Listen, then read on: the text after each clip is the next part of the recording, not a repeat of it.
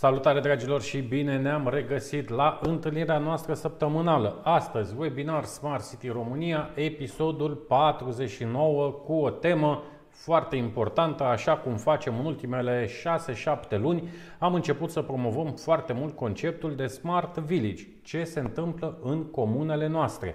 Vorbim foarte mult în România ultimilor ani despre foarte multe proiecte de Smart City. Vorbim despre foarte multă tehnologie, despre verticalele de Smart City, și, evident, încercăm să uh, vă explicăm, să înțelegem și noi, să vedem ce se întâmplă în comunități, care sunt avantajele acestor tehnologii, dar se pune întrebarea ce facem când ieșim din aceste comunități mari. Îl salutăm și pe domnul Mircea Cirț de la Baia Mare care se uită la noi. Felicitări domnule Cirț, vedem acum comentariul dumneavoastră și vedem și ce ați făcut ieri. Autobuzul electric 100% produs în România a ieșit la teste, dragilor. Vă aduceți aminte, luna trecută l-am prezentat uh, în premieră națională în webinarul nostru. Revenind la tema de astăzi, spuneam că este foarte important să înțelegem că avem 2862 de comune în care trăiesc aproape 10 milioane de români. Prin urmare, Smart City sună frumos, se întâmplă, avem și finanțare, avem și experți, avem și tehnologie. Haideți să încercăm să aflăm împreună de la invitații noștri de astăzi ce facem în aceste comunități rurale, foarte multe din ele în jurul, uh, în jurul marilor proiecte de Smart City și este foarte important să înțelegem cum vor acționa acești poli urbani de dezvoltare regională în cele din urmă. Prin urmare, dragilor, îmi face mare, mare, mare plăcere să vă prezint invitații noștri de astăzi. Sper să ne auzim. Suntem foarte mulți astăzi și împrăștiați prin toată țara. Încep cu prietenul nostru, domnul ministru Cristian David. Ne auzim, domnule ministru? Ne auzim, desigur. Mulțumesc pentru invitație. Bună ziua, vă salut pe toți. Bun. Domnul uh, Emil Drăghici, președintele Asociației Comunelor din România, ne auzim? Ne auzim, bună ziua, mulțumesc de invitație. Mulțumim și noi că sunteți alături de noi și doi primari care intră de curând în comunitatea noastră, care vin alături de noi să vă prezinte ce lucruri frumoase au făcut. Țineți minte, foarte mult am povestit în ultimele luni despre ce se întâmplă la Ciugud, despre ce se întâmplă la Luncavița în Tulcea și tot vorbeam noi despre Jidvei și vorbeam despre Sadu și vorbeam despre Schellimber. Ei bine, astăzi ne vom întâlni cu acești uh, trei primari. Îmi face mare, mare plăcere să-l salut pe domnul primar Marius Grecu. Ne auzim, domnule primar? Da, bună ziua, vă aud. Vă salut cu respect, mulțumesc frumos că sunteți, sunteți alături de noi. Uh, domnul Grecu este primar al comunei Schellimber, una dintre cele mai frumoase și bogate, dar și digitalizate comune din România. Alături de noi este evident și primarul uh, comunei Jidvei, domnul Alin Trif. Bună ziua, vă salutăm cu respect, domnule primar. Bună ziua și Hristos a înviat. Adevărat a înviat. Adevărat am înviat. Și un pic mai târziu, în a doua parte, o să intre și prietenul nostru, primarul comunei Sadu, domnul Ivan. Prin urmare, haideți să începem așa cu un scurt uh, tur de masă. Avem câteva subiecte pe care vrem să le atingem astăzi. Avem uh, multe lucruri pe care vrem să le înțelegem, în primul rând, de la dumneavoastră, de la firul ierbii. Foarte important să înțelegem comunitățile în care dumneavoastră trăiți, care sunt prioritățile. Lăsați-ne un comentariu, spuneți-ne din ce comună sunteți sau din ce oraș și ce se întâmplă atunci când vorbim de Smart City sau Smart Village la dumneavoastră în comunitate. Începem cu domnul ministru Cristian David. Încă o dată bună ziua, mulțumim că sunteți alături de noi. Domnule ministru, Smart Village, Smart Communities, comunitățile rurale, cum facem această tranziție de la Smart City la Smart Village, din punctul meu de vedere o tranziție cumva naturală, dacă înțelegem să dozăm și tehnologiile, dar și prioritățile acestor comunități. Bună ziua încă o dată, vă mulțumesc uh, pentru această invitație. Cred că um, relația dintre mediul urban și uh, mediul rural Uh, nu este neapărat una de tranziție. Eu aș defini-o ca o relație mai degrabă simbiotică, chiar dacă poate termenul nu este cel mai potrivit, dar este sugestiv pentru ceea ce aș vrea să spun. Uh, legătura este în mod direct făcută prin faptul că avem unul dintre principalele uh, elemente care fac analiza acestui paralelism și transfer de populație dintre mediul rural și mediul urban în ceea ce astăzi numim mobilitate și migrație. De aceea cred că este foarte important ca la baza și la temelia oricărei abordări despre care probabil vom vorbi în continuare în acest webinar, să ținem cont de factorul dinamic, de mobilitate, de modul în care oamenii aleg să plece de la oraș la sat, dar și de la sat la oraș, aleg să o facă definitiv sau o fac temporar, pleacă pentru o perioadă la mult sezoniere, să reîntorc acasă. Toate aceste elemente care țin de dinamica demografică, după părerea mea, sunt fundamental importante în elaborarea oricărei abordări, viziuni sau strategii cu privire la modul în care orașele și comunele, mediul urban și mediul urban trebuie să lucreze împreună.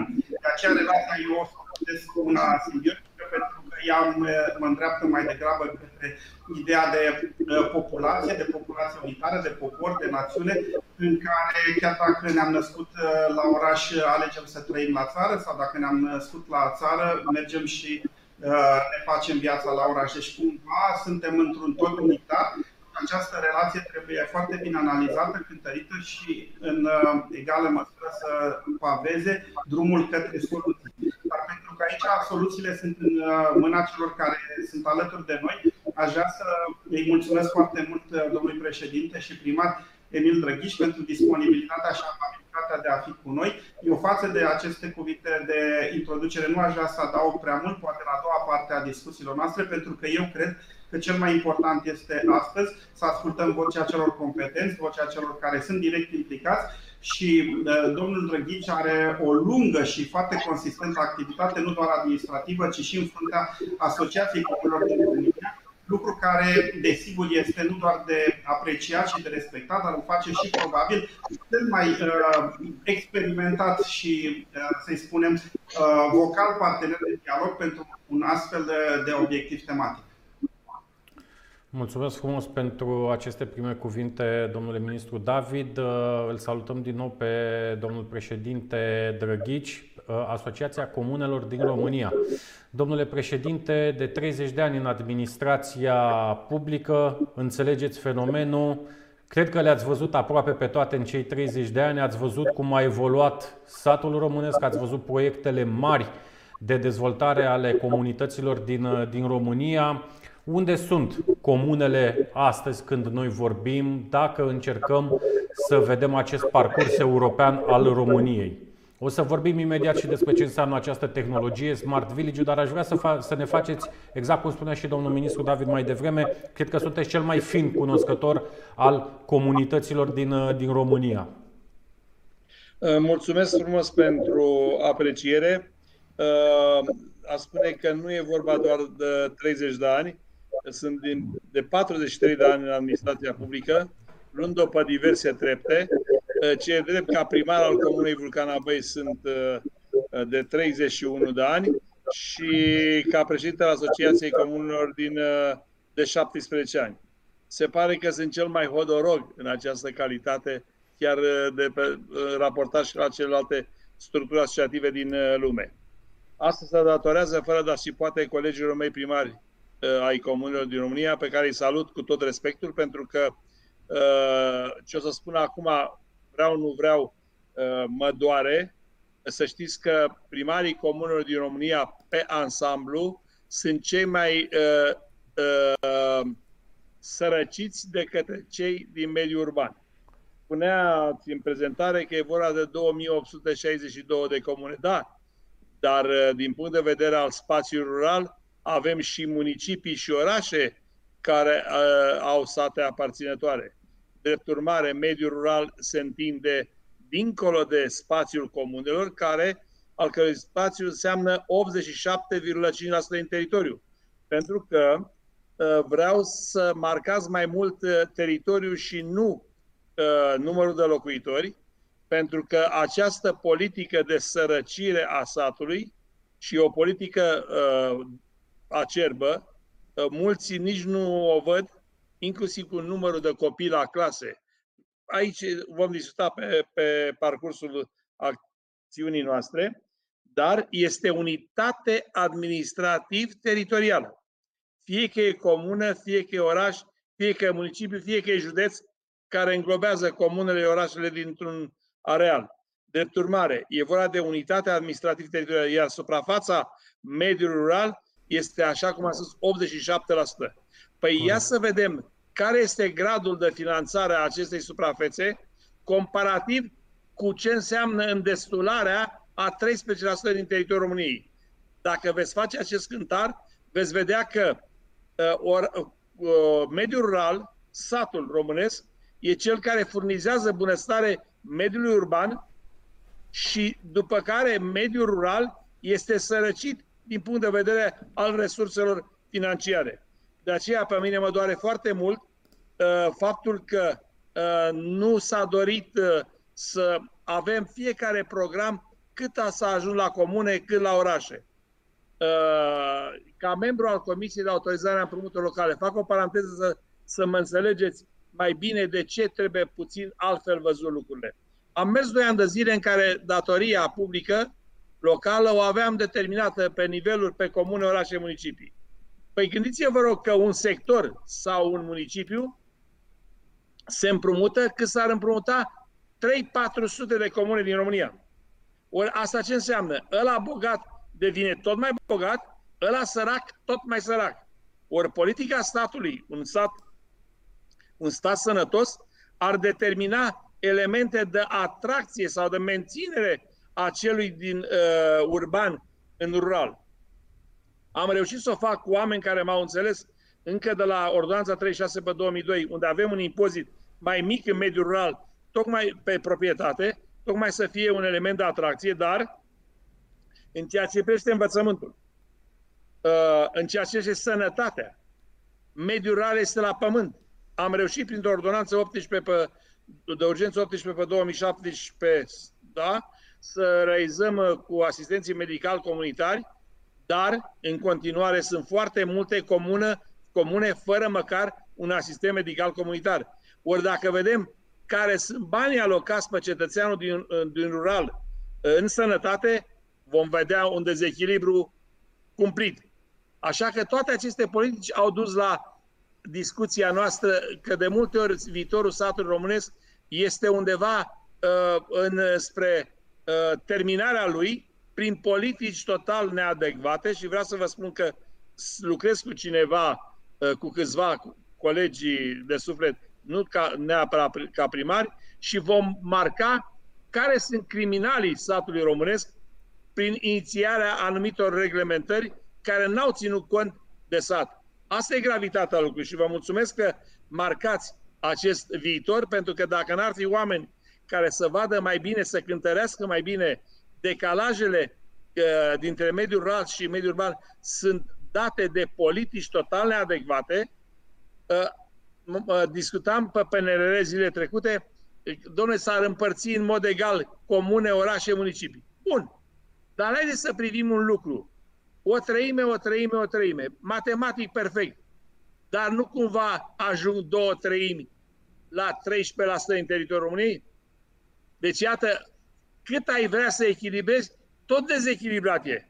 De aceea eu fac un apel la colegii primari și știu foarte bine că cei din Consiliul Director care mă întâlnesc mai mult au înțeles toate aceste mecanisme și sunt aproape de politice, zic așa, ale Asociației Comune de România, indiferent din ce partid, că, că noi nu avem, practic, din momentul în care suntem primari, uh, o apartenență la interesul neapărat al unui partid, ci la interesul comunei respective și vă rog din tot sufletul să determinați și vă felicit pentru că de asta am și acceptat foarte rapid să vin când am văzut această temă deosebit de importantă.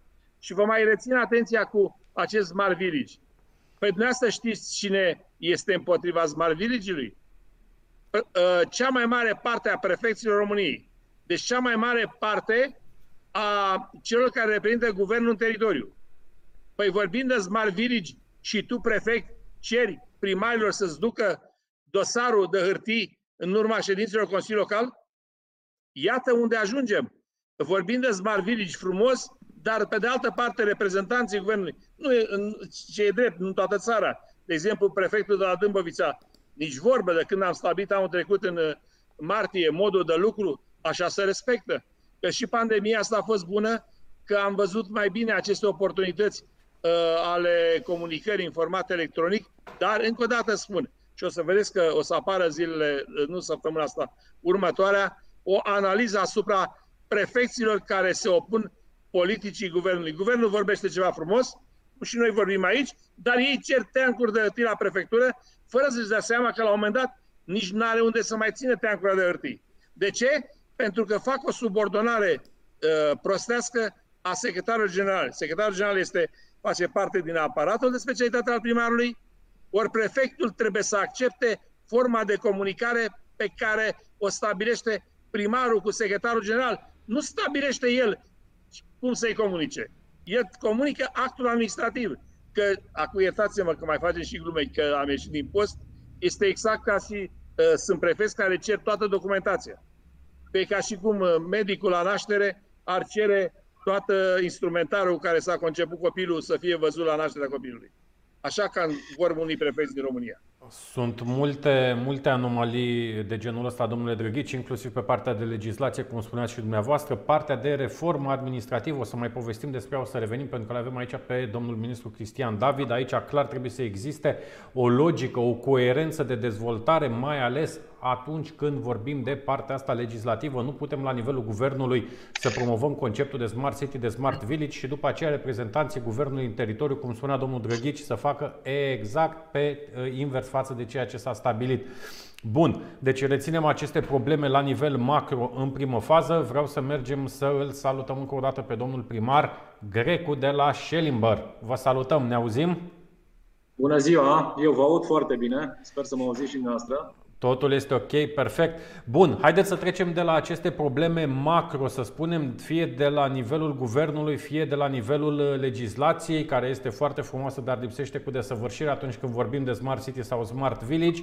Haideți să mergem la firul ierbii, cum îmi place mie să spun de câte ori am ocazia, și să vedem ce înseamnă această transformare a comunității Uh, dumneavoastră, să vedem ce înseamnă în primul rând deschiderea societății civile. Că degeaba există din partea administrației locale dorință dacă nu există și comunicare pentru a crea acea uh, legătură cu societatea civilă. Avem nevoie de foarte multă implicare din partea cetățenilor și de îmbrățișarea acestor tehnologii în cele din urmă. Da, așa este, aveți perfectă dreptate. Încă de la începuturile mele în administrație am uh, a avut un parteneriat solid, să spun așa, între mine și cetățenii, atât cât am fost viceprimar, cât uh, ulterior și primar. Și cam uh, toate proiectele de succes uh, pleacă din acest parteneriat, în ideea în care dacă îți expui ideile, preiei părerile cetățenilor, părerea mea că atunci ai și rezultatele pe care le, le aștepți și în administrație, încă o dată, repet, parteneriatul bazat cu cetățenii tăi în comuna, în satul din care faci parte, este părerea mea cheia succesului.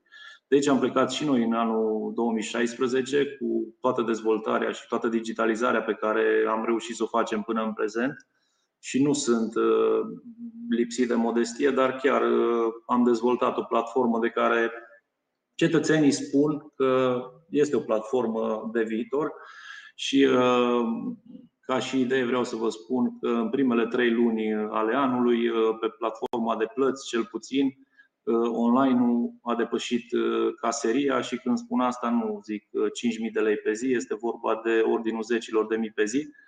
Un lucru îmbucurător, cum zicea și domnul președinte Drăghici, pandemia asta ne-a mai învățat, ne-a și învățat câteva lucruri. Încercăm din răsputeri să mutăm cu totul primăria pe parte de online și aș vrea să mai transmit ceva domnului președinte, că acum în ultima perioadă n-am mai prea putut să ne, să ne vedem la adunarea primarilor din acest an, a fost un cadru mai restrâns. Pe lângă cele subliniate de dumneavoastră, la Sibiu nu este cazul cu, cu prefectura, dar aș vrea să vă transmit că și Uniunea Notarilor Publice ar trebui să-și modifice puțin uh, uh funcționarea, pentru că acel banal certificat fiscal trebuie totuși să vină cetățeanul la primărie ca să obțină o semnătură autentică din partea primarului sau funcționarului care eliberează acel certificat fiscal și pentru asta ne-am făcut cu toții semnături electronice să putem să ne mișcăm uh, cât mai repede și cât mai bine. Uh, pe partea de digitalizare Smart Village și limbă nu vrem să ne oprim aici. Uh, nu știu dacă a studiat platforma. vrem să o dezvoltăm, să o ducem un pic mai departe și pentru latura asta fizică a documentelor am luat decizia să implementăm și DocuBox-ul. Este vorba despre acele fișiete care le-ați văzut de la seamănă cu fișietele care le au distribuitorii de colete, să zic așa, în situația în care un cetățean dorește să-și lase un document după ce l-a printat de pe situația lui de pe platforma primăriei și trebuie neapărat o semnătură autentică să putem să trecem să ridicăm acele documente, să le semnăm și cel mai scurt timp să le repunem înapoi să ajungă. Eu cunosc, cunosc destul de bine soluția pe care o aveți dumneavoastră, îl cunosc și pe Tudor Gorcia, pe prietenul nostru uh, și cunosc ceea ce, ce a făcut la, la dumneavoastră, dar aș vrea să mergem, uh, facem așa un mic salt uh, regional să-l salutăm uh, și pe domnul Alin Trif și revenim la dumneavoastră pentru că aș vrea să înțelegem astăzi câteva lucruri la nivel de finanțare, PNRR, proiecte, pentru că întâlnirea noastră de astăzi se numește de la idee la implementare, dar între cele două mai avem și partea de viziune. Și atunci aș vrea să înțelegem de la domnul ministru David, de la domnul președinte Drăghici, ce înseamnă aceste probleme macro când vorbim de viitorul statului românesc și de la dumneavoastră, domnilor, să înțelegem concret cum ați reușit uh, să puneți localitățile dumneavoastră pe această frumoasă hartă a proiectelor Smart Village în România? Bună ziua, domnule primar Trif! Bună ziua dumneavoastră, bună ziua domnule președinte, colegul Grecu și tuturor celor care astăzi sunt alături de noi și ne urmăresc.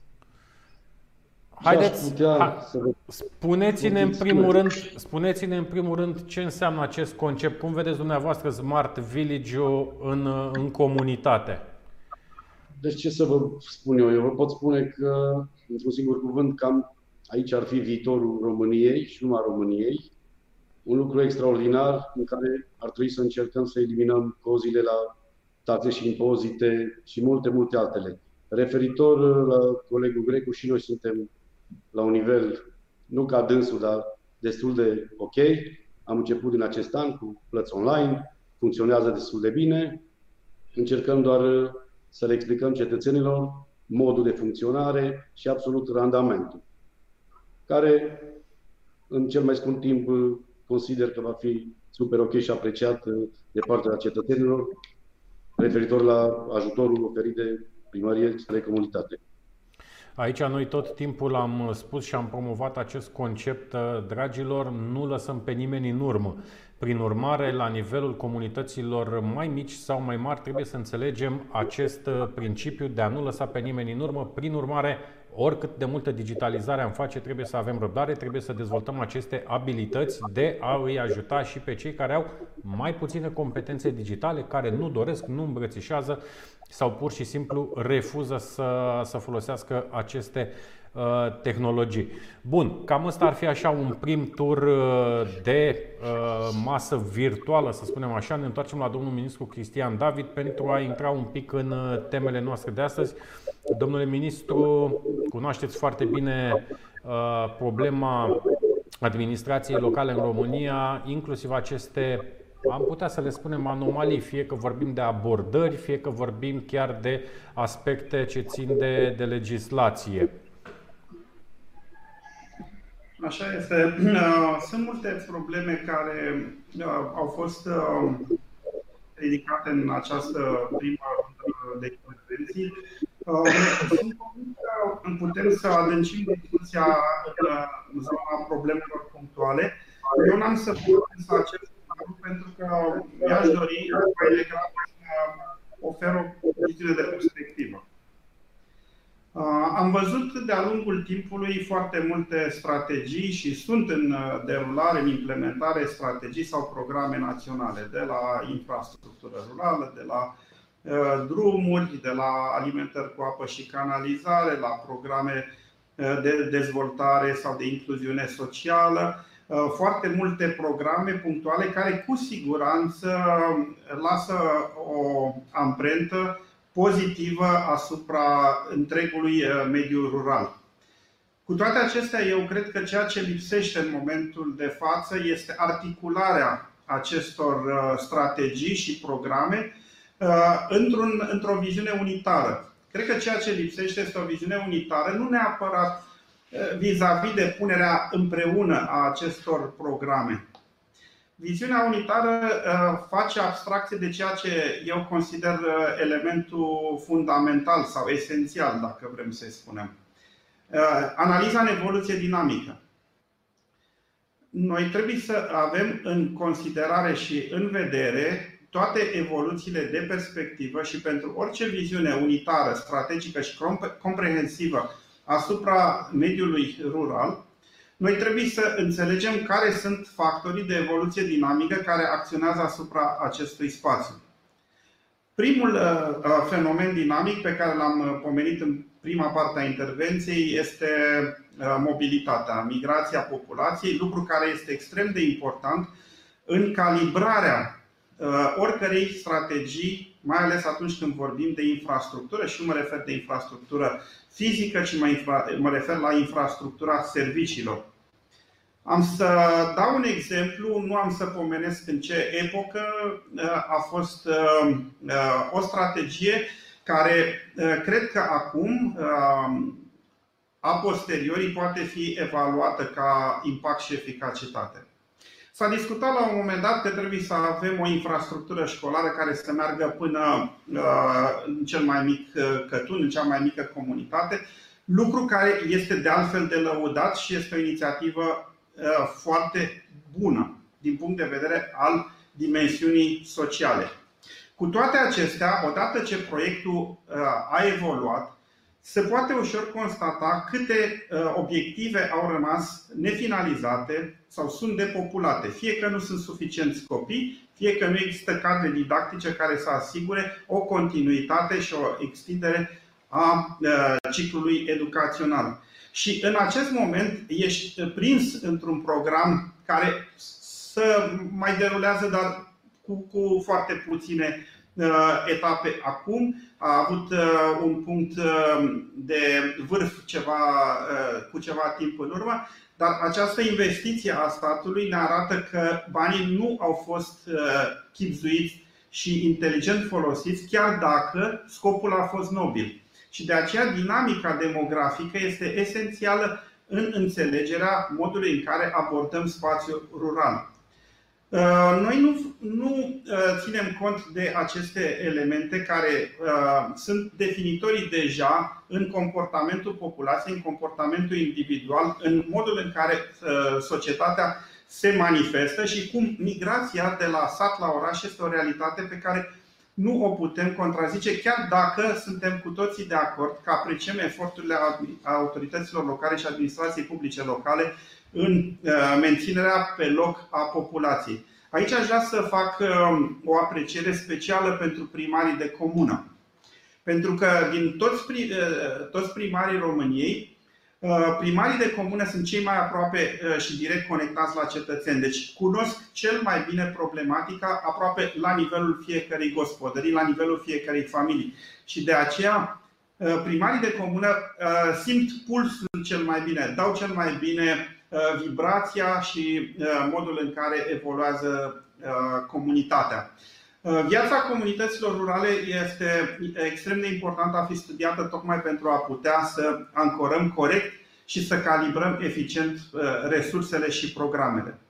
A doua evoluție dinamică care este extrem de importantă uh, ține de evoluția și transformările economico-sociale. Nu putem să nu ținem cont de modul în care evoluează și marile orașe, care sunt un catalizator Uh, nu doar pentru populație ca uh, numere, ci un catalizator economico-social. Uh, de curând am participat la o conferință organizată pe această temă la nivel global la Berlin, desigur o conferință online, în care am prezentat o statistică care vorbește de la sine chiar și pentru România. În orizontul următorilor 20 de ani, 600 de comunități urbane vor genera 60% din PIB-ul global. Această realitate nu poate fi înfrântă uh, chiar dacă se vor adapta și ajusta programe către mediul rural, indiferent despre ce țară vorbim, fie că vorbim despre România, vorbim despre state membre ale UE ceva mai dezvoltate, realitatea obiectivă ne arată că există o migrație a populației către centrele de dezvoltare economică și acestea sunt reprezentate de orașe, iar expansiunea orașelor și urbanizarea accelerată este o realitate de care nu putem să ținem cont cu privire la perspectivă.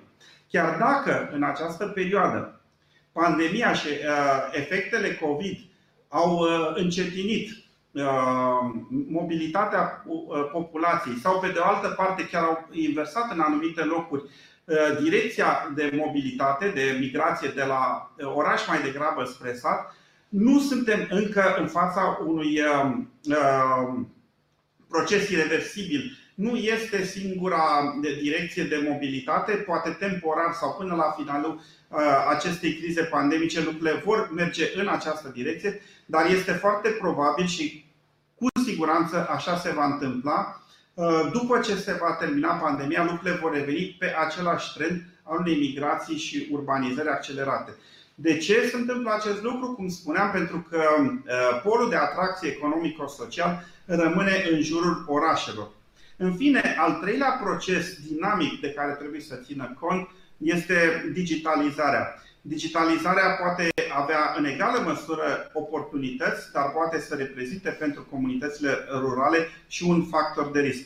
Deci, pentru a da o înțelegere completă uh, asupra acestui uh, program că eu cred că este necesar un program național uh, adresat mediului rural în integralitatea sa, nu doar pe partea agricolă, nu doar pe partea de infrastructură, nu doar pe partea de servicii uh, sociale, ci un program național destinat uh, mediului rural. Când va exista acum mai bine de 30 de ani și eu sunt convins că domnul Drăghici și amintește, nu știam că are uh, o experiență atât de bogată, o apreciez și uh, o salut cu toată uh, reverența. Uh, înainte existau niște obiective care spuneau de apropierea nivelului de trai de la sat la oraș. Acesta era un obiectiv, unul dintre principalele obiective care la vremea respectivă părea pentru noi poate un pic golit de conținut, pentru că era pus într-un context politic nefavorabil și oamenii poate erau un pic mai reticenți sau mai uh, rezervați cu privire la uh,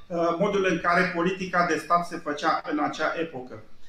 Ei bine, iată că suntem acum la 30 de ani uh, distanță și ne punem din nou exact aceeași problemă. Ca mediul rural să devină un spațiu uh, de atracție pentru populația care a plecat cum spuneam, temporar sau definitiv în anumite situații în mediul urban, este necesar ca nivelul de trai în mediul rural să fie uh, considerabil crescut, în așa fel încât decalajele între urban și rural să se diminueze considerabil.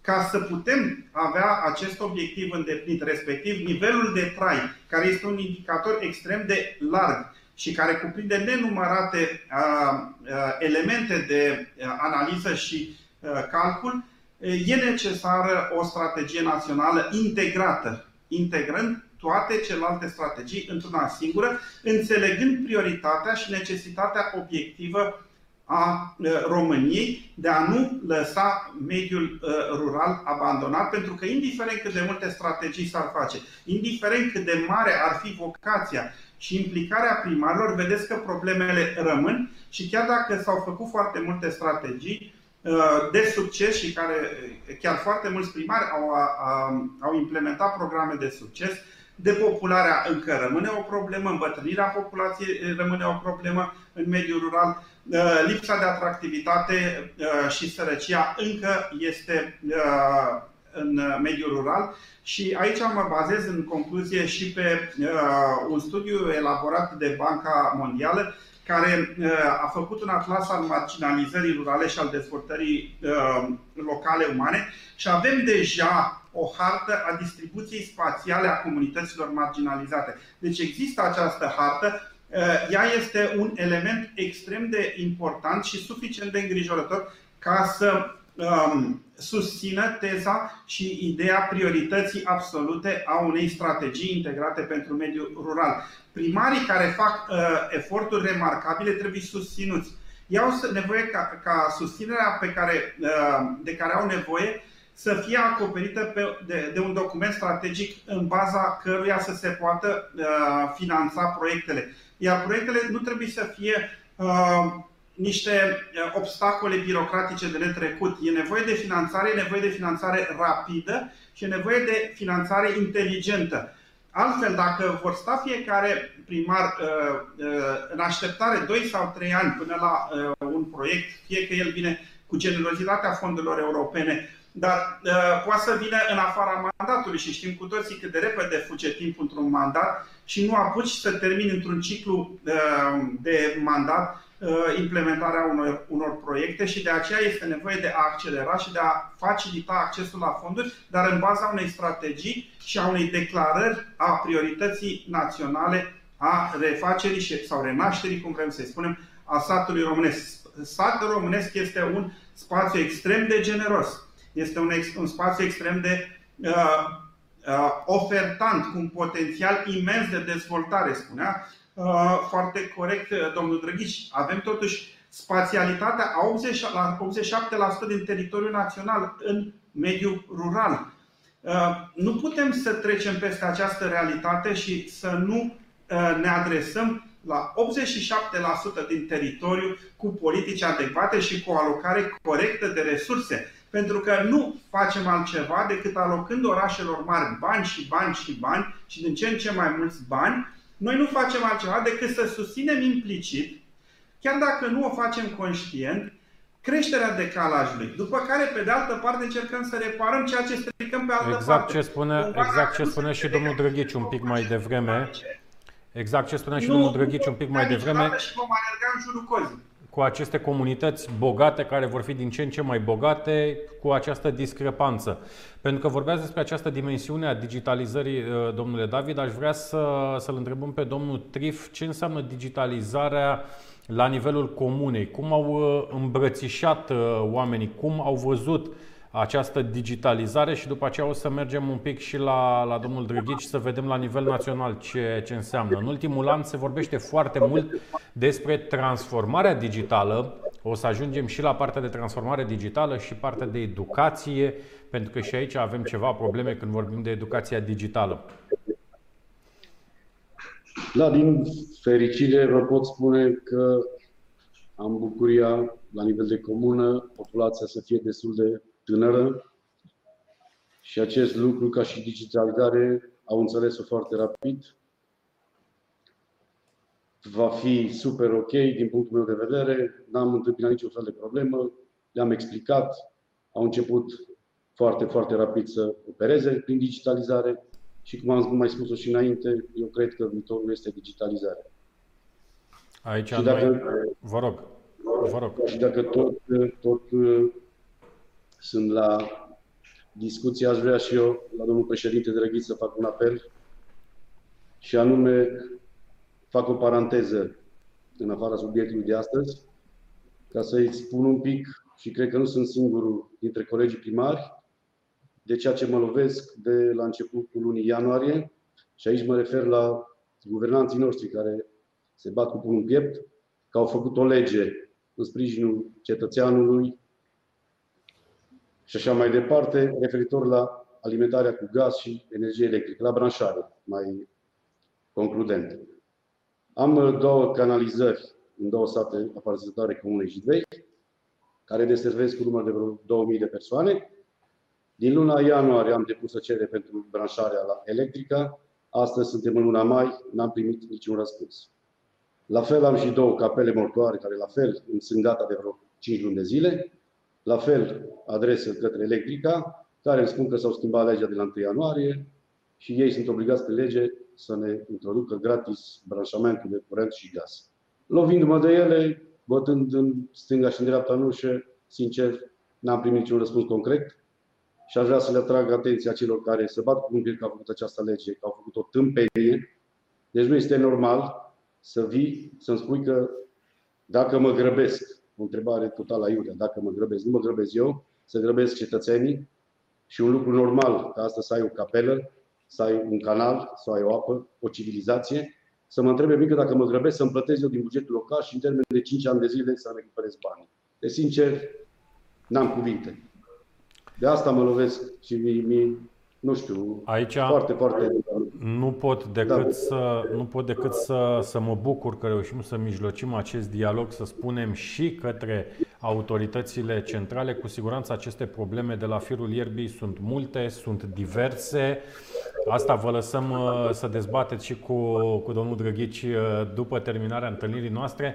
Domnule Drăghici, m-aș întoarce la dumneavoastră să vorbim despre această dimensiune a digitalizării, a transformării digitale de fapt, pentru că vedem în ultimul an cât de mult se vorbește, am constatat cu toți, nu, în ultimele 12 luni, brusc Smart City, Smart Village a devenit o prioritate. Noi de 5 ani de zile ne batem gura cu foarte multe din aceste autorități ale statului și în ultimul an foarte multe din aceste autorități au văzut că nu au semnătură electronică, că nu există teleșcoală, telemuncă, telemedicină, aproape nimic din ceea ce înseamnă această infrastructură inteligentă care ar trebui să deservească comunitățile noastre. La nivelul organizației dumneavoastră, a interacțiunii pe care o aveți cu sute, sute de uh, primari, ce înseamnă digitalizarea în România lui 2021 în plină pandemie? Da. Uh Vă mulțumesc și vreau să vă spun și pot dovedi acest lucru că Asociația Comună din România a militat întotdeauna, din totdeauna, de vreo uh, 15 ani uh, în acest sens. Am obținut anumite reglementări favorabile, numai că am întâmpinat tot felul de greutăți. Uh, uneori trebuie să fim foarte cinstiți și din partea noastră a autorităților, a primarilor. Fără dar și poate și eu mă confrunt cu acest lucru, nu trebuie să vedem tot, toată vina numai la autoritățile centrale, că întâi trebuie să o vedem pe aia din grădina noastră, că așa este cinstit. Uh, cred că uh, aveam un articol 10 din uh, legea cadru a decentralizării care spunea că să se realizeze niște indicatori de performanță pentru unitățile administrativ-teritoriale. Ce de n-am mai reușit să-l introducem în codul administrativ, dar va trebui să avem un anumit punctaj, pentru că digitalizarea nu trebuie să fie doar așa un concept pe hârtie, și trebuie să fie unul transpus în practică.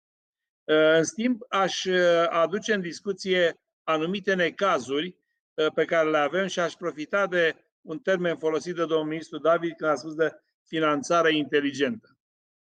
Vreau să vă spun că ceea ce privește finanțarea, mai degrabă este o finanțare cu copita și nici de cum inteligentă. De ce folosesc acest termen puțin neacademic, dar mai ușor de înțeles? Păi, avem finanțare a elevilor, pentru că este strâns legat de ce înseamnă uh, stabilitatea la țară. Uh, avem uh, finanțarea per capita și nu per clasă. Păi ori dai 10 copii, ori dai 25 de copii, cheltuiala este aceeași. Ce face această finanțare? Să se ducă bani mai mulți acolo unde sunt copii mulți. Acolo unde sunt copii puțini, să nu pot avea dascăl și copii într-o clasă. Deci iată ce înseamnă finanțarea cu copita și nu uh, finanțarea per capita care e echivalent cu copita. Dar mai avem una uh, deosebit de negativă pentru bunul mers al administrației publice locale ale comunelor. Prin legea salarizării din 2017, am și spus atunci și se găsește scris că este o mare capcană. Uh, vă rog să aveți în vedere că toate funcțiile sub viceprimar, nu pot, orice funcție nu poate să ajungă decât la nivelul viceprimarului.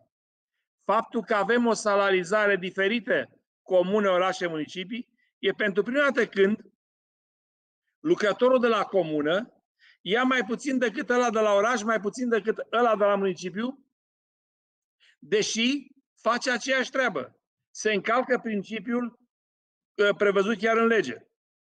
De ce? Pentru că e foarte ușor să tai de la aia mulți și ce spunea de la Vrancea și să cosmetizezi uh, un sistem de salarizare împotriva bunului mers al uh, activității respective. Păi gândiți-vă, rog, luăm funcția de secretar general. De ce? El are alte atribuții, un secretar general de la o comună, de multe ori comune mai mari decât unele orașe, ei nu pot să aibă nivelul uh, secretar general de la oraș pentru că se lovește de nivelul viceprimarului de la uh, oraș. Așadar, aceste sisteme de finanțare fac ca viitorul satului românesc să fie îngropat, și o spun cu toată responsabilitatea, pentru că sunt politici total neadecvate. Eu mă bucur și mi-a plăcut uh, uh termenul folosit și uh, mă angajez că îl voi uh, replica uh, de această uh, finanțare inteligentă. Da? Așa trebuie. Ne trebuie uh, o finanțare inteligentă astfel încât să determinăm chiar un, uh, o zonă de uh, stimulare a acelor comune unde nivelul de digitalizare a serviciilor este unul care ține uh, pas cu nevoia reală.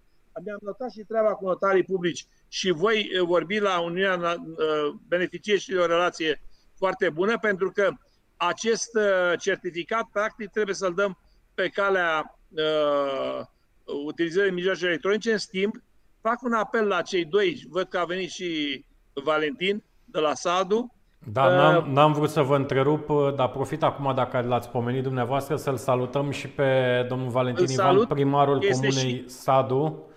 Este și vicepreședinte și ofițerul de preț al Asociației Comune din România. Uh, uh, vreau să vă spun că STS-ul dă gratuit semnături electronice, am convenit. Și am constatat de la foarte mulți colegi că în loc să ia calea în care să solicite STS-ului semnături, s-a dus și a cumpărat 2-300 de lei o semnătură.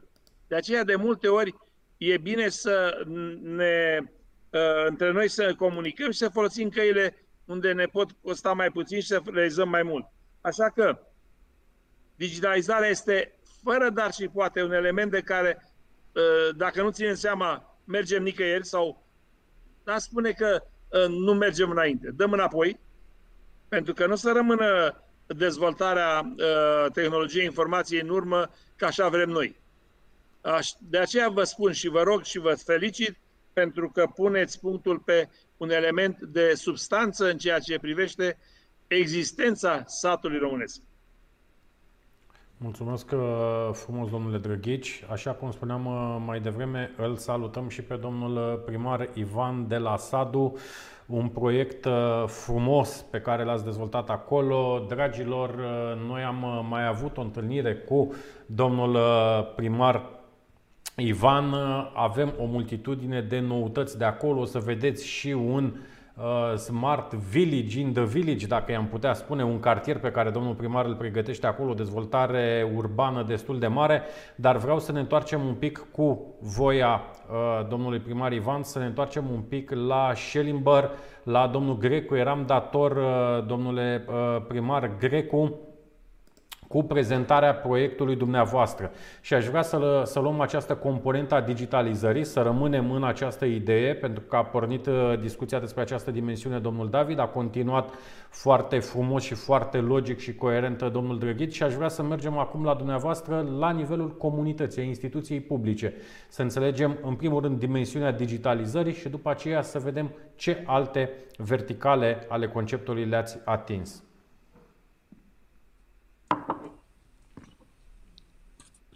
Vedeți că nu vă auzim. Activați microfonul. Perfect. Auziți acum? Da, da. Ok.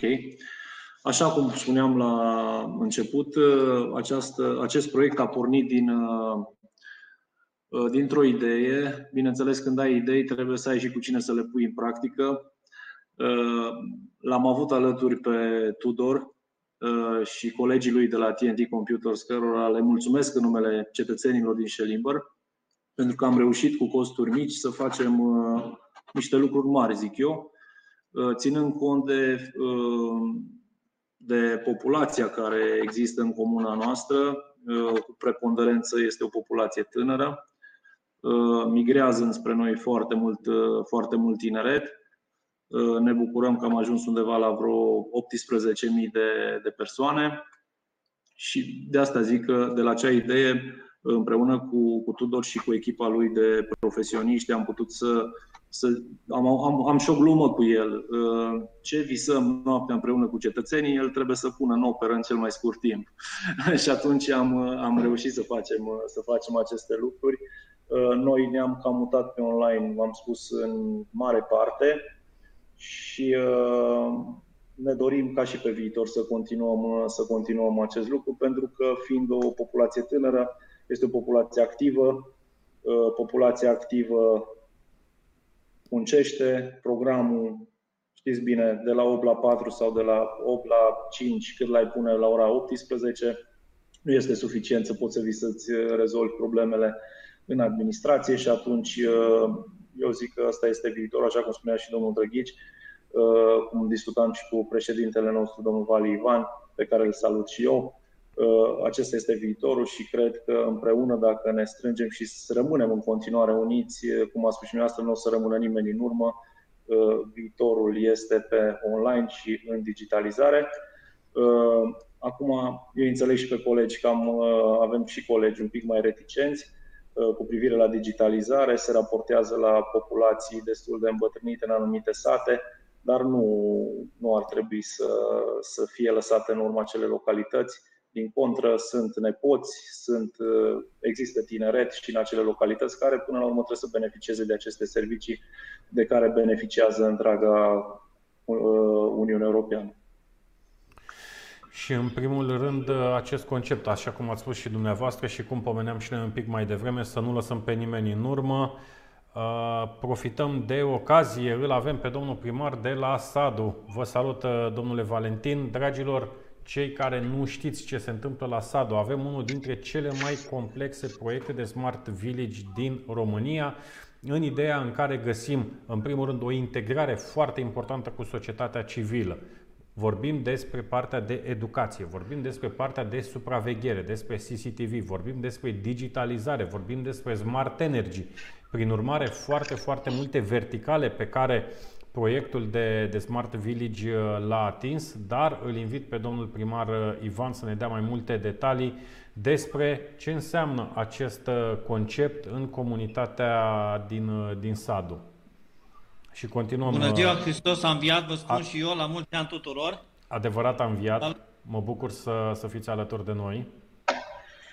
Salut cu toată prețuirea colegii mei și pe dumneavoastră cu tot respectul și în primul rând vreau să vă felicit pentru tema emisiunii și pentru faptul că ați găsit de fiecare dată ca satul românesc să se găsească în uh, tema emisiunilor dumneavoastră și a politicii de uh, susținere a acestui proiect minunat Smart Village.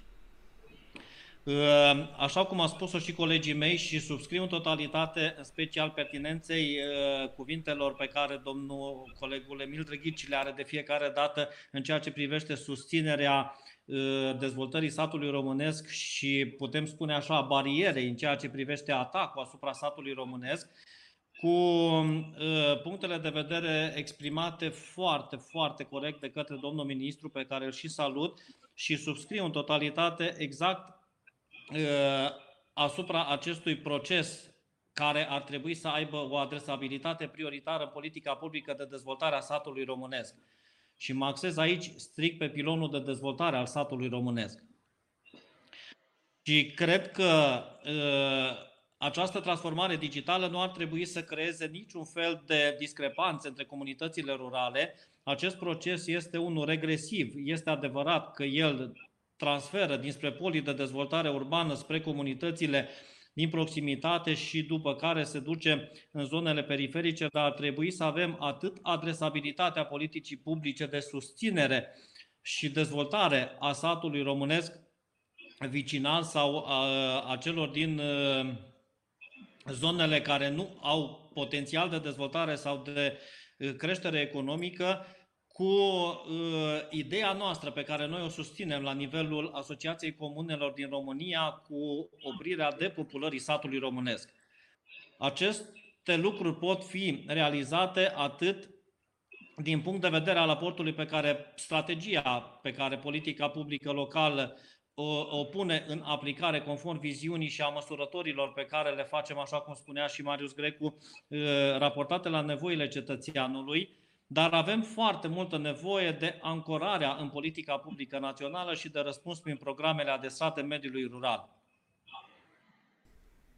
Spuneați de viziunea noastră de dezvoltare a Comunei Sadu și aici vreau să spun că nu suntem nici de departe în fața nimănui a altei comunități decât viziunea noastră integrată vrea să uh, crească independența uh, atât de financiară și de creșterea autonomiei de finan- financiare locale, dar avem două obiective majore. Păstrarea tinerilor în localitate și planul de mobilitate să aducă cât de multă populație înspre comunitatea noastră, pentru că asta ne dorim.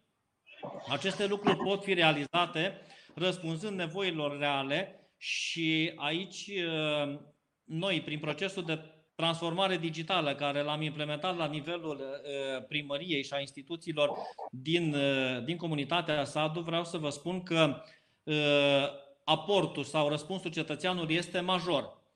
Dar cel mai bun răspuns pe care comunitatea l-a dat acestui proces de digitalizare este școala online cunoaștem cu toții și constatăm cu toții că dacă n-ar fi fost acest proces de digitalizare, școala în această perioadă pandemică ar fi fost poate o nenorocire. Și dacă am avut capacitate de adaptabilitate și noi, ca autorități publice locale, cu resursele noastre, cu aportul guvernului uneori, unde a fost cazul, sau prin viitoarele măsuri de finanțare în ceea ce privește politica educațională, avem datoria ca nu, nu numai reducerea decalajului dintre educația din mediul urban și rural să se reducă, ci educația din mediul rural să crească și de ce nu să aducem uh, elevii din spre mediul rural înspre mediul urban. Asta, e, asta este unul din obiectivele noastre, exact cum uh, planul de dezvoltare pe care fiecare comunitate îl implementează în ceea ce privește creșterea procesului de educație, pentru că trebuie să recunoaștem și o spunem noi de fiecare dată, uh, o comunitate educată este o comunitate sănătoasă, este o comunitate care răspunde strict nevoilor reale ale societății. Uh, procesul de transformare digitală, pe lângă cel instituțional al autorității publice locale și răspuns strict la nevoile reale ale cetățeanului, uh, ne adresăm cu grad de prioritate ridicat educației, așa cum am spus.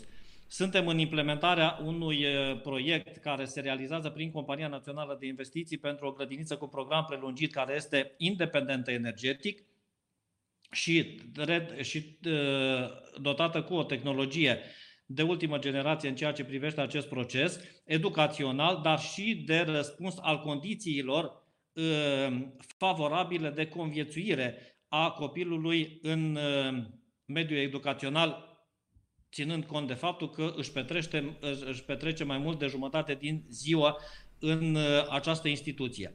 De asemenea, avem o adresabilitate cu prioritate transformării digitale sau continuării, mai bine zis, a procesului de transformare digitală în școala generală cu clasele 1-8 în care am realizat toată infrastructura pentru a crea condițiile nu numai cele de proces educațional pe care le așa avem implementate acum, ci și de uh, condiții de viață sau condiții de aclimatizare corecte în spațiu pe care copilul uh, îl petrece în școală în această perioadă. Uh, mă întorc acum către acel proiect de urbanizare și de concept de uh, cartier al tineretului, care are o viziune nouă, spunem noi, care credem noi că poate să aducă unul din exemplele de bune practici în ceea ce privește această politică de mobilitate pe care satul românesc o poate uh, oferi uh, zonelor urbane, uh, din prisma faptului că vrem ca această dezvoltare urbanistic rurală, nu urbană, rurală, să-și păstreze autenticitatea satului românesc, dar ea să răspundă strict a acestui proces de transformare a uh, procesului inovativ în ceea ce privește independența energetică și până la creșterea nivelului de siguranță în care cel mai un, uh, unul dintre obiectivele de bază pe care le punem noi în siguranța cetățeanului este ca, uh, virgulă, copiii să fie pe stradă așa cum eram noi în cea mai mare siguranță în ulițele satului. E foarte important, acest... foarte important ce spuneți despre autenticitate, domnule Ivan, și aș vrea să profit de tema pe care dumneavoastră ați introdus-o și să adresez o întrebare și domnului ministru David și domnului președinte Drăghici, să vorbim un pic despre contextul local.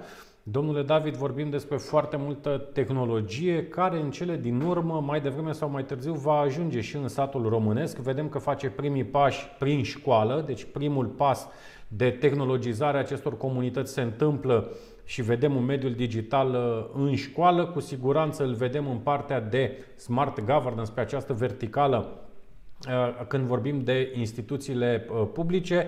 Dar ce facem cu acest context local? Ce facem cu obiceiurile, cu tradițiile, cu tot ceea ce reprezintă comunitatea în afara tehnologiei? Pentru că noi tot timpul am promovat acest context local ca fiind la baza, la temelia oricărui proiect de dezvoltare creativ inteligentă, cum ne place nouă să, să spunem.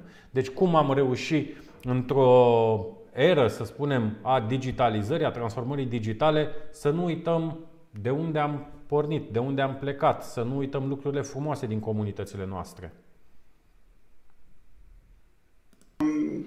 Eu cred că este pentru identitatea națională fundamentală păstrarea tradițiilor uh, românești care sunt cel mai bine păstrate și uh, reflectate în mediul rural.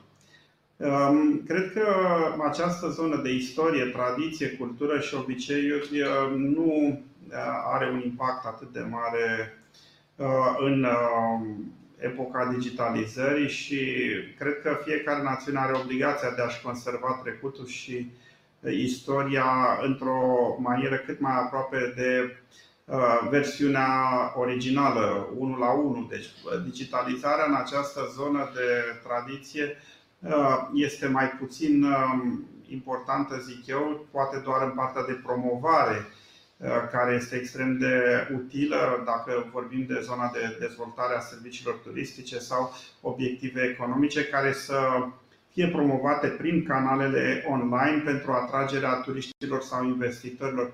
Dar um, cred că frumusețea statului, statului român și atractivitatea uh, sa uh, ține de conservarea în egală măsură a zonelor, a geografiei locului, a bogăției naturale și a, a tradițiilor.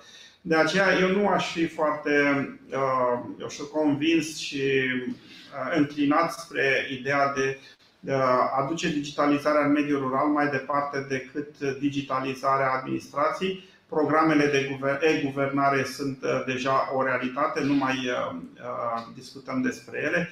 Uh, cred că pe lângă uh, educație, ceea ce trebuie să existe sunt serviciile uh, sociale digitale. Educația atinge sigur un um, procent important din populația rurală, dar serviciile sociale îi ating pe toți, vorbim de la serviciile poștale. Din păcate, poșta este încă unul dintre Uh, să-i spunem, dinozaurii uh, epocii dinaintea digitalizării. Uh, nu prea s-a digitalizat poșta română, cu toate că ea este foarte prezentă în mediul rural și este unul dintre principalii furnizori de servicii în, în mediu.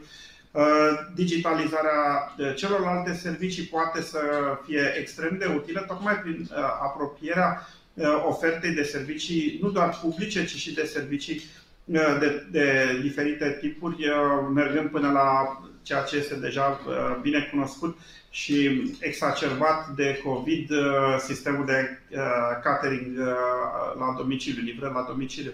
Um, sunt foarte multe elemente care pot să, să vină în sprijinul mediului rural cu această ofertă de servicii și sunt convins că dacă serviciile vor folosi platformele digitale pentru creșterea nivelului de calitate și pentru extinderea acestora în mediul rural, implicit vor conduce la uh, creșterea nivelului de trai și uh, creșterea atractivității pentru uh, mediul de la țară în general.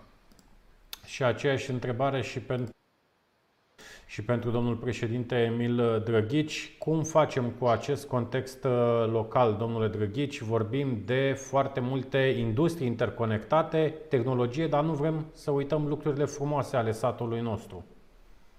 Da, uh, am ascultat și voi profita din nou de o spus a domnului ministru David. și vă rog să verificați în codul administrativ că vorbim la statutul unității administrativ-teritoriale de un ciot. Acel element pe care trebuie să-l găsim în orice statut, care privește cultură, istorie, obiceiuri și tradiții. În acest context vin în primă, zic așa, informare, ce m-am gândit, dar am mai discutat cu 2-3 colegi ai mei, Uh, Asociația Comună din România da, va propune și sper să fie de acord colegii din Consiliul Director și la adunarea generală din vară vom veni cu o decizie în acest sens. La nivelul fiecarei comune trebuie să existe satul, uh, muzeul satului digital. Nu să avem un spațiu neapărat uh, dedicat unui muzeu. Înseamnă cheltuieli de întreținere și așa mai departe. Dar să poți avea un muzeu digital al satului cu tot ce înseamnă, poftim obiceiuri, uh, diverse uh, uh, unelte folosite în gospodărie. Sunt foarte ușor de transmis generații următoare și mai mult de atât le poate vedea oricine de oriunde. Cum vi s-ar părea acest lucru? Vreau să-i propun și doamnei directoare Paula Popoiu, pe care o cunosc foarte bine și știu cât de mult ține la sat, Uh, cred că uh, putem face treaba asta de maniera următoare. Să există o harta României la Muzeul Național Satului, cu fiecare localitate în parte și vedeți cum e, o propun, o avem deja pe uh, o harta României pe site-ul Asociației Comunei din România și să găsim acolo adresele acestor muzee. Satul fără muzeu nu există. Un muzeu digital. Pentru că noi, ca primari, indiferent că suntem mai noi sau mai vechi, trebuie să lăsăm după noi ceea ce a fost cândva în satul românesc. Multe lucruri se aruncă. Habar nu au copiii ce sunt acele obiecte. Dar când ne costă să le fotografiem și să lăsăm mărturie generațiilor? Ne uităm acum la câte un job descoperit și e bine pus la punct. Nu cumva toate aceste cioburi de cultură țărănească trebuie să le avem în Muzeul Satului Digital? Mi se pare foarte, foarte bună ideea, domnule Drăghici, și cum spuneam mai devreme, cred că domnul Grecu, dacă nu mă înșel, uh, nu cred că ar costa atât de mult când vorbim de un muzeu digital. Dragilor, așa cum am spus întotdeauna, sunt foarte multe lucruri care pot fi făcute cu bani, nu foarte mulți când vorbim de pasiune și mai ales când vorbim de dorință de implementare, când vorbim de dorința de a face uh, anumite lucruri. Domnule primar Grecu, știu că aveți o delegație în 20 de minute.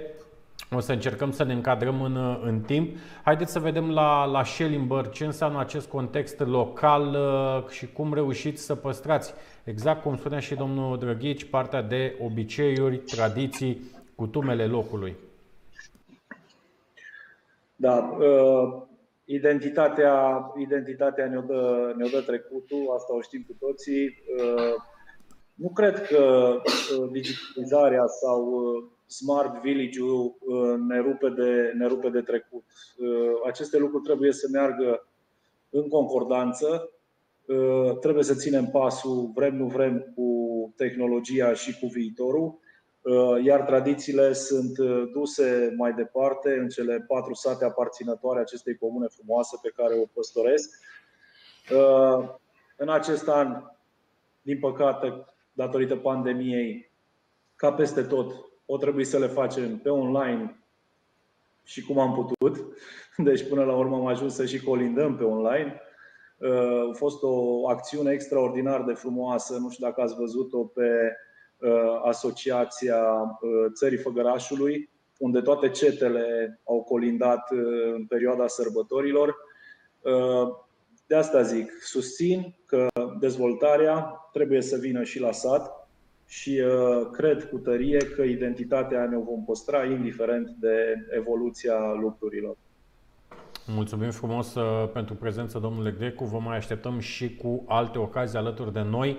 Uh, vă lăsăm să vă ocupați de delegația pe care o aveți. Uh, dragilor, uh, Schellimberul este un exemplu de bună practică, nu doar în România și noi promitem să luăm lucrurile frumoase pe care le faceți acolo, domnule primar, și să le ducem și colegilor, prietenilor din celelalte primării, mai ales celorlalți români din aceste comunități, pentru că faceți lucruri foarte drăguțe acolo. Dar aș vrea acum, înainte de a, de a ne despărți, așa cum spuneam de, de domnul Grecu, să mergem un pic la domnul David și să vorbim despre câteva sfaturi.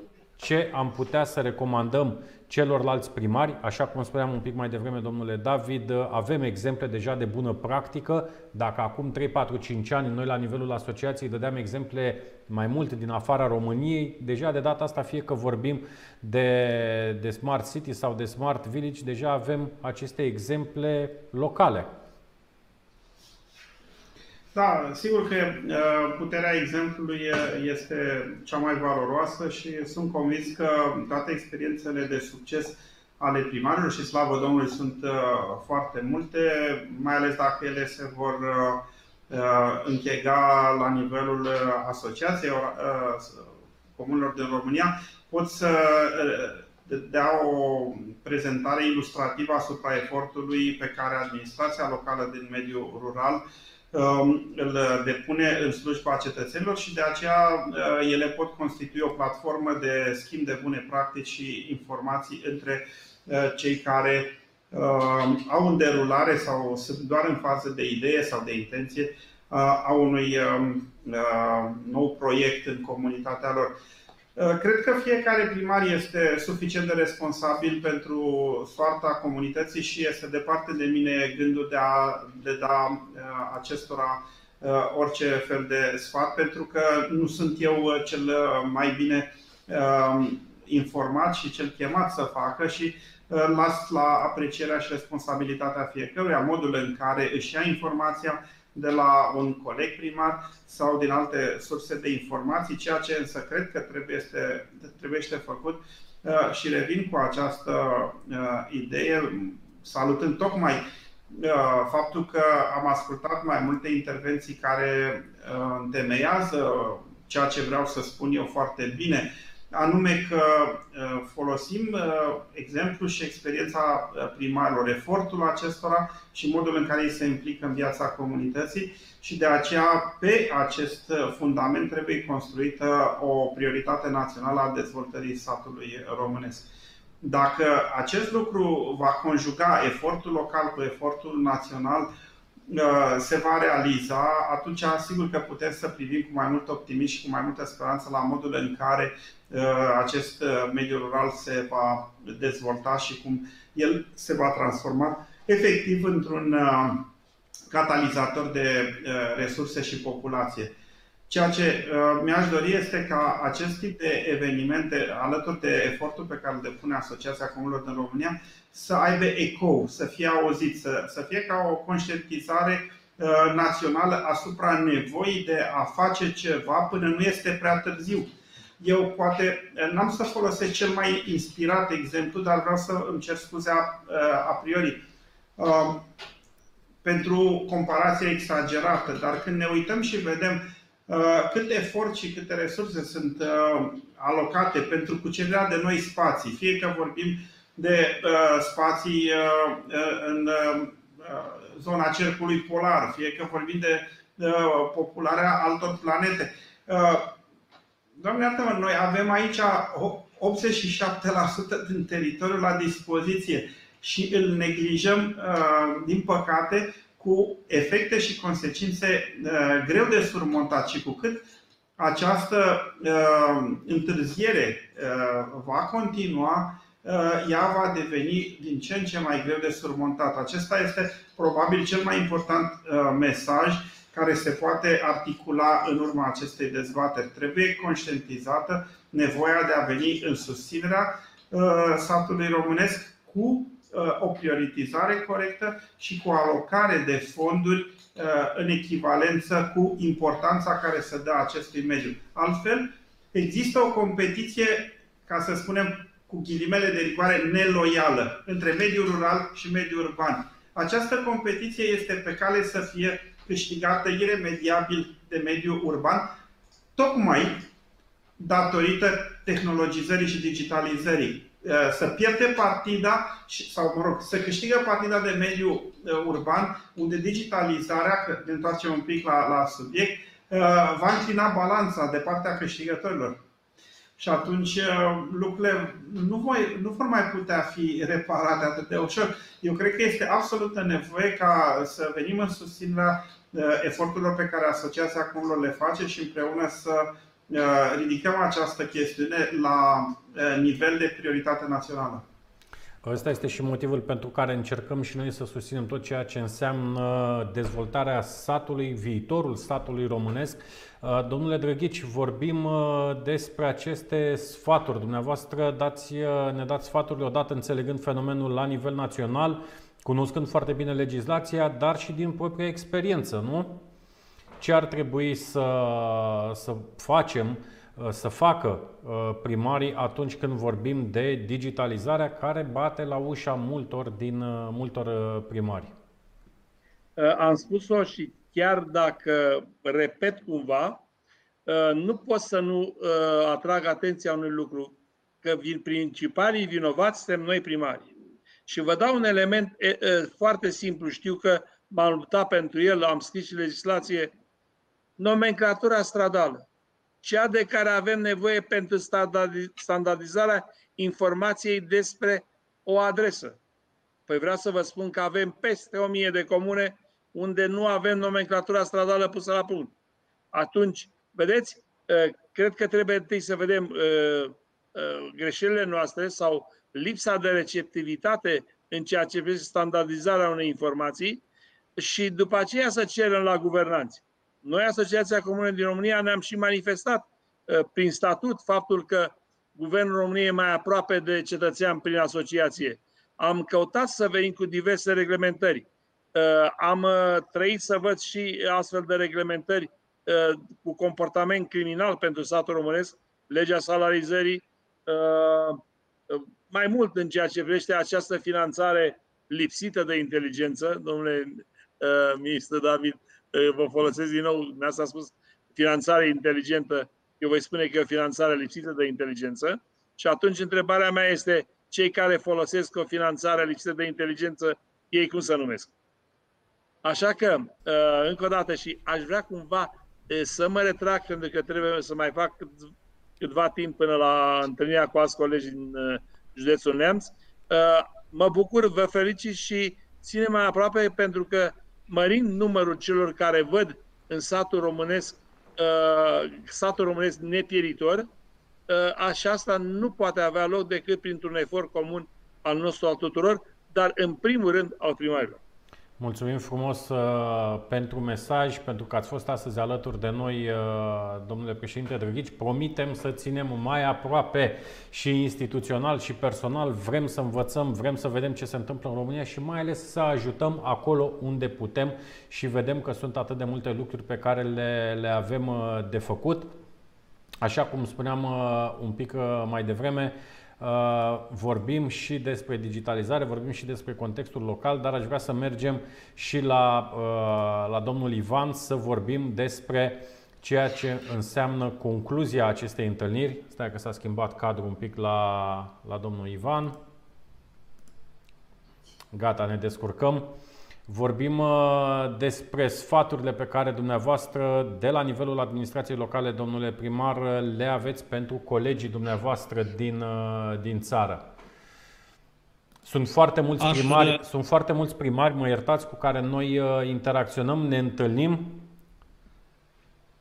Două secunde. Așa este, da, aș, continua, aș continua opinia uh, lui Emil Drăghici în care spunea că și noi avem vina noastră și sunt într totul de acord, trebuie să conștientizăm că schimbarea începe cu noi înșine și noi avem nevoie de integrarea în acest proces și suntem datori de a răspunde exigențelor lui, dar înainte de a părăsi, uh, vreau să uh, spun un lucru despre Asociația Comunelor din România, care prin forma ei, ca structură asociativă, care, să zicem, duce nevoile locale la nivelul masei guvernanților, Uh, trebuie evidențiat aportul de plus, valoare pe care îl aduce în creșterea serviciilor administrative din mediul rural prin sistemul de cooperare pe care îl uh, avem implementat la nivelul comunităților rurale. Și aici este de menționat faptul că avem un suport legislativ care încă ne asigură uh, cadrul legal pentru uh, asigurarea acestor servicii, dar avem nevoie de o deschidere mult mai mare la nivel de politică guvernamentală în ceea ce privește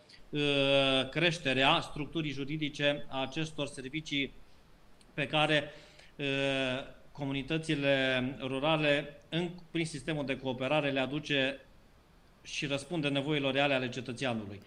M-aș întoarce înainte de a trage o concluzie vis-a-vis de uh, procesul de digitalizare uh, pentru conservarea valorilor tradiționale și chiar spirituale la nivelul comunităților rurale. Și vreau să vă spun că nu poate să fie decât pe un aport de plus valoare modalitatea prin care, prin uh, digitalizare, uh, poți să promovezi valoarea tradițională a fiecărui sat românesc, valorile Uh, culturale pe care satul românesc le are, le perpetuează și sperăm să le continue, pentru că unul din uh, obiectivele noastre de bază trebuie să fie continuarea uh, tradițiilor și obiceiurilor locale și conservarea atât a portului românesc cât și a uh, obiceiurilor și tradițiilor locale. Procesul de transformare digitală, în ceea ce privește aportul de plus valoare local, el trebuie să se oprească la nivelul uh, ușii producătorului sau a cetățeanului. Și vreau să vă dau un exemplu de bună practică, zic eu, din comunitatea noastră privind uh, autorizarea unui punct, de gas, punct gastronomic local, acel iat local, în care prin acest proces de digitalizare, uh, acest punct gastronomic local a reușit să fie competitiv pe piață și să răspundă strict nevoilor reale ale consumatorilor care uh, vor cu adevărat să guste din produsul uh, atât biologic cât și natural uh, din gospodăria rurală.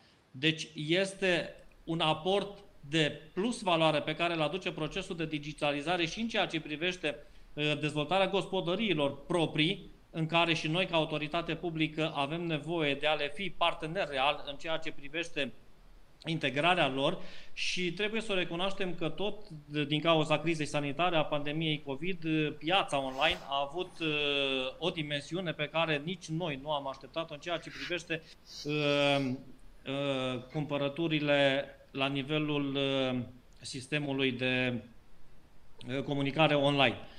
Deci este foarte, foarte important ca noi, ca primari, să păstrăm acest trend de transformare digitală, să răspundem strict nevoilor reale ale cetățenilor, trebuie să facem referință și la faptul că procesul de transformare digitală trebuie să fie progresiv și noi avem nevoie de a răspunde celor care sunt ancorați astăzi total în acest proces de transformare digitală și de digitalizare, celor care vor să se ancoreze în el, dar și celor care vor să păstreze lucuma, cutuma relației directe cu autoritatea publică, așa cum se întâmplă încă în comunitățile rurale. Uh, unul din obiectivele de bază ale noastre sunt uh, elaborarea strategiilor pe care fiecare comunitate trebuie să o pună pe masă pentru un viitor, cel puțin ciclu de 10 ani de zile și ea să fie ancorată strict în programele de finanțare care ar răspunde real nevoilor uh, reale de dezvoltare ale satului românesc.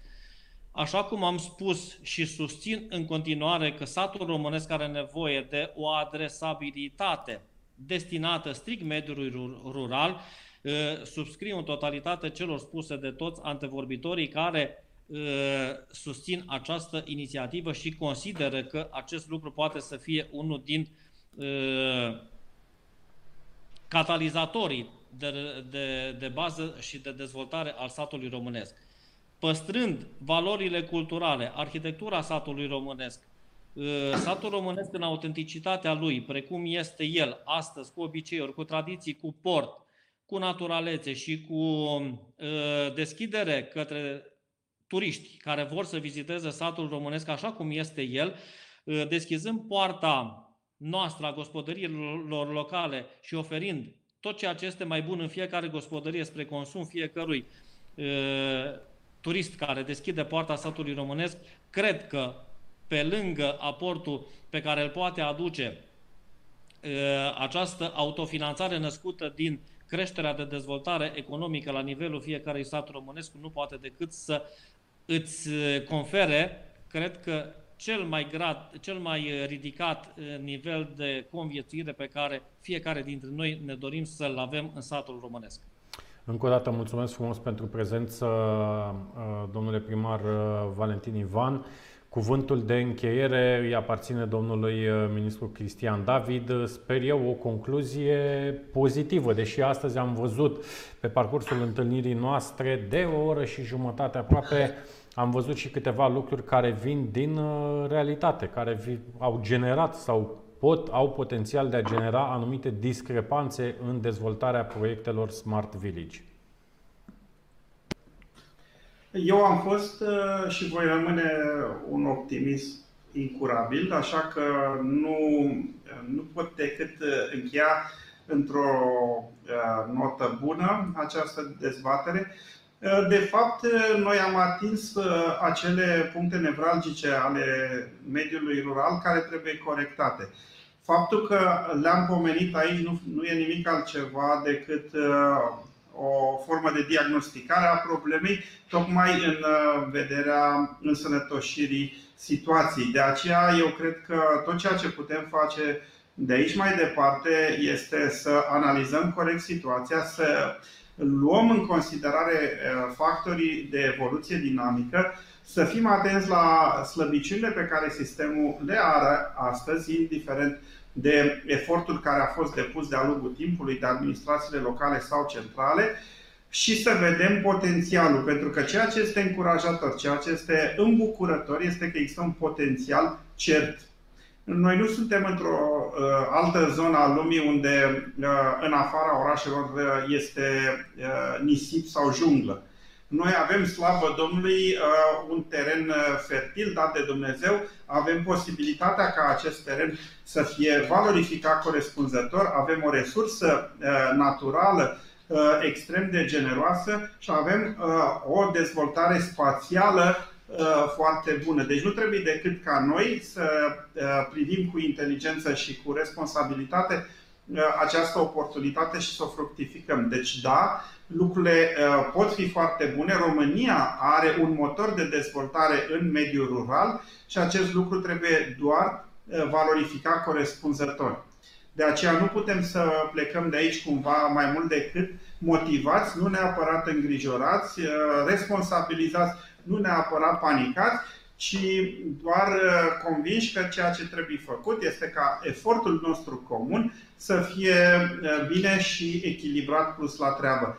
Altfel, uh, sigur că nu vom face altceva decât să contemplăm uh, în nefericire lucrurile și acest uh, lucru nu va face decât să le lase altora care vor veni după noi sarcina de a repara ceea ce noi n-am făcut-o la momentul potrivit.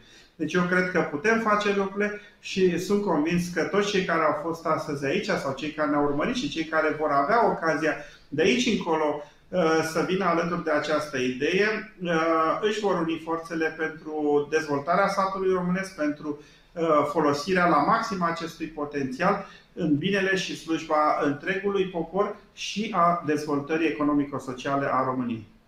Responsabil, dar optimiști rămânem și noi, domnule David. Suntem convinși că urmează lucruri frumoase pentru comunitățile noastre dacă ne dorim să le dezvoltăm. Până la urmă, opțiunile nu sunt atât de multe, deciziile sunt variate și vedem asta de la un județ la altul, de la o comunitate la alta. Încă o dată mulțumesc frumos pentru prezență, vă mulțumesc și vouă că ați fost alături de noi. Eu sunt Eduard Dumitrașcu, președintele Asociației Române pentru Smart City și până joia viitoare vă urez multă sănătate și numai bine. La revedere! La revedere, mulțumim și noi! Smart City Webinar Despre oameni și orașe Smart Mobility and Living Smart Economy and Environment Smart Government and Smart Citizen